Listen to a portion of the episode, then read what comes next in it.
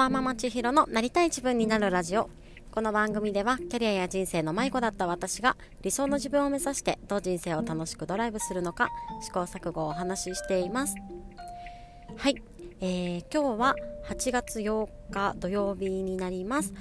えー、今日はですね私また早起きをできまして、えー、竹まりさんのですね今日ちょっと朝眠かったのでこうやる気がない日にやる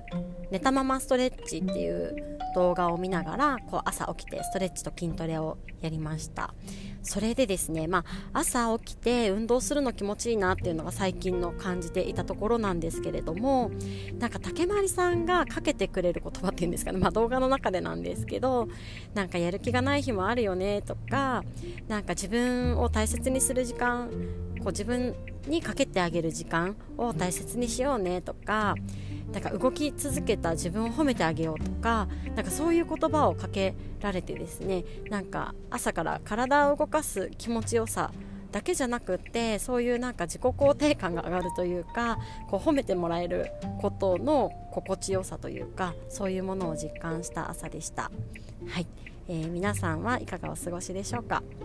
えー、今日も仕事帰りの車の中でこちらを収録しております。えー、今日の話なんですけれども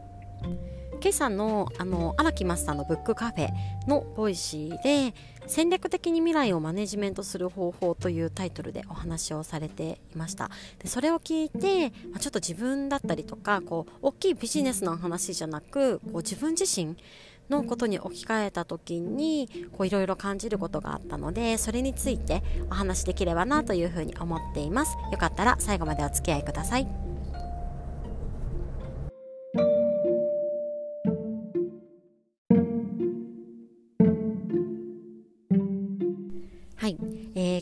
はその戦略的に未来をマネジメントする方法というところでこうちょっと気になったキーワードから自分のことに置き換えて考え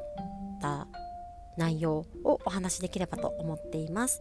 えー、今日のこうブックカフェ荒木マスターのお話対談の中で結構ですねあの難しいビジネス用語が飛び交っていたりとかちょっと難しいお話だったので自分なりのこう解釈と、まあ、こう展開という形でなんかうまく着地できたらいいなという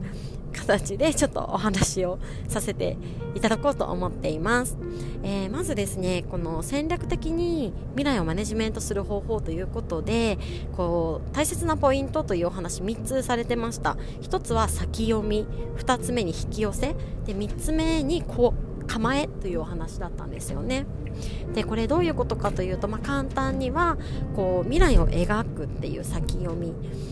えー、具体的なこう未来を描きでそれをこうパートナーなどに共有することでこう引き寄せていく。でそんな中で、まあ、この先ですねあの不確実な世の中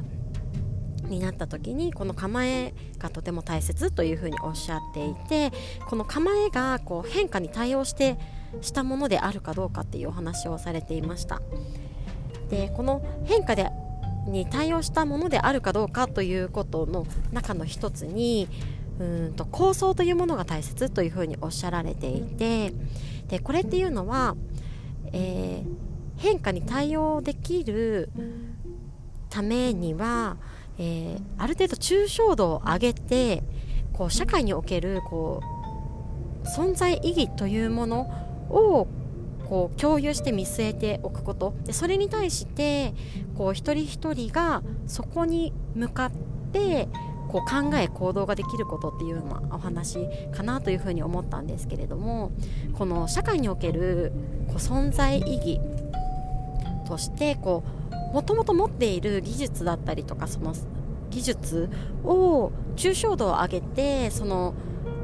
存在意義に当てはめていくっていう風にお話をされていたんですね。で具体的にはということでうんとその捉え方で価値っていうものが大きく変わるよっていうお話だったんですけれども例えば、ま、製造しているものがこうネジに使う部品だよっていうふうに捉えるのかそれともこれは世の中を変えるネジを作っているんだっていうふうに捉えるのかではこう大きくですねこう価値が変わってきますしこれっていうのがそのネジに使う部品を作っているという具体的なものをこう世の中を変えるネジというこうちょっと抽象度を上げたものに変えているっていうことですね。でこれをこう自分たちがこう自分たちのビジネスのこう存在意義に当てはめていくことで今までのこのネジを作っているっていうその技術がこうさらに発揮されていることに変わっていきそれがこう変化に対応しうる構えであるんだっていうようなお話をされていました。でこれですね、えー、っと自分のこの技術こうビジネスをやってる上でのこう技術っていうものにこう自分のスキルだったりとかこの職務っていうものをこう当てはめてこう自分自身がこの変化に対応できるこう人材であることだったりとかそういうふうにこう置き換えることができるなっていうふうに私は感じていてこう例えばなんですけれども私の今の仕事ですねをじゃあどんな技術があるのかっていうふうにこう具体的なところで見ていくと例えば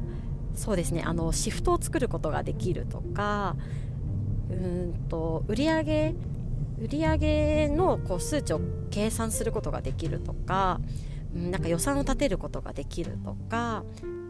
チームにこうモチベーションを働きかけることができるとか例えばですよこう細かく見ていくとそういった職務だったりとか、まあ、やっていることがあるなっていうふうに思うんですけれども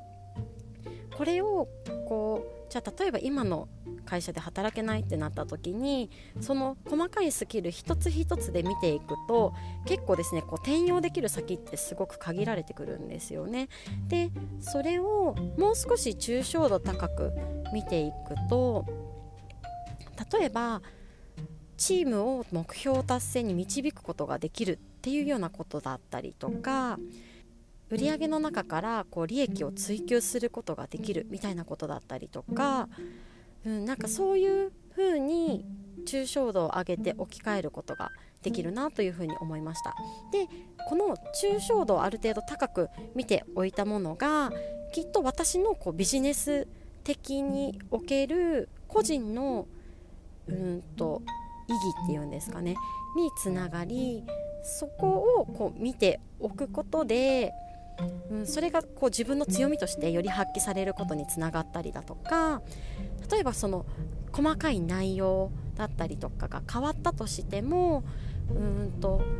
転用することができる。もう少し、えー、融通が利くっていうんですかね。その同じ業界じゃなくてもこう同じようなこうスキルを転用することができるところにつながるのかなと。でこれっていうのがこうよくこう転職とかで言われている軸ずらしって言われるようなものにこうつながっていくのかなというふうに思いました。それがやっぱりこの不確実な世の中でこう必要になってくるようなその捉え方といいますか、うん、自分の価値の見いだし方になってるんだろうなというふうに感じています。でこれっていうのは、うんと仕事におけるこう価値だったりっていう部分以外のところにもこう通じるなというふうに思っていて例えばこう自分が好きでできることだったりとか得意なことって、まあ、人それぞれたくさんあると思います。例えば料理を作るのが好きとかヘルシーな料理を組み立てることが得意とかうん、美味しいご飯を手作りするのが好きとか、まあ、今細かく同じようなこと言い換えてるだけなんですけどなんかそういうこう自分のスキルっていうものはなんか、うん、他に転用できないって結構思いがちだと思うんですよね。でもそこをこう抽象度をもう少し上げてみた時に、ご飯うんと料理が好きとかこうご飯家族のご飯を健康的に考えることができるとかそういったものを抽象度を上げていくと例えばこの食から健康を整えるとかなんかそういうもう少し引きで見た時にもう少し広い範疇でえーと、応用が効くようなこう捉え方ができるといいますかもう少し広く見た時によりこう価値を感じることができるような捉え方に変わるのかなっていうふうに思いました。こう一つ一つ自分ができることって結構点で見がちだと思うんですけれどもちょっと引きの視点でうんなんか見ていくとそれがなんか自分のこう存在意義みたいなところにつながり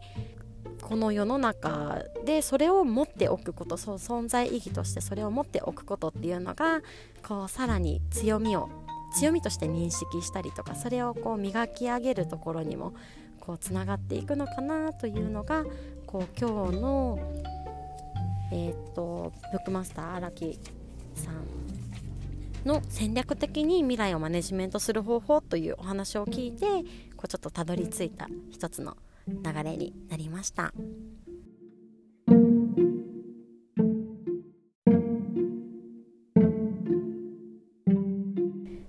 えー、今日は難しい内容だっただけにこういつも以上にまとめられているかこう自信がないんですけれども、えー、今日の学びは自分のこうできることとか強みっていう風に認識できないなって思うことたくさんあります。そういったものをこう細かく点で見ていくのではなくこう少し抽象的に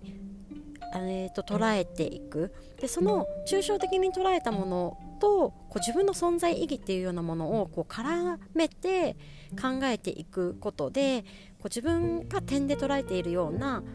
こうものがより価値のあるものとして認識することができるのかなと。こう料理が得意。料理するのが好きで得意っていうものが、うん、食から健康を作り上げていくみたいなことにつながったりだとか、まあ、さっきの私の話だと、うん、なんかシフトを作れるとか,、うん、なんか売り上げの計算ができるみたいなことがチームを成功に導くことができるみたいなことにこうつながっていくのかな。でそうやって捉えることができると、まあ、そこがこう強みとしてよりこう輝かせる、うん、伸ばすことができたりだとかこのねこう不確実な世の中の中でこうどんどんこう情勢が由来だとしてもこう応用転用が効くようなこうスキルとして生きていくところになるのかなという、えー、学びでした。はいえー、今日も最後まで聞いていただいてありがとうございます。えー、世の中は今3連休ですね。えー、私も明日、明後日お休みなので、今日帰宅したらゆっくり過ごそうと思います。では、また明日。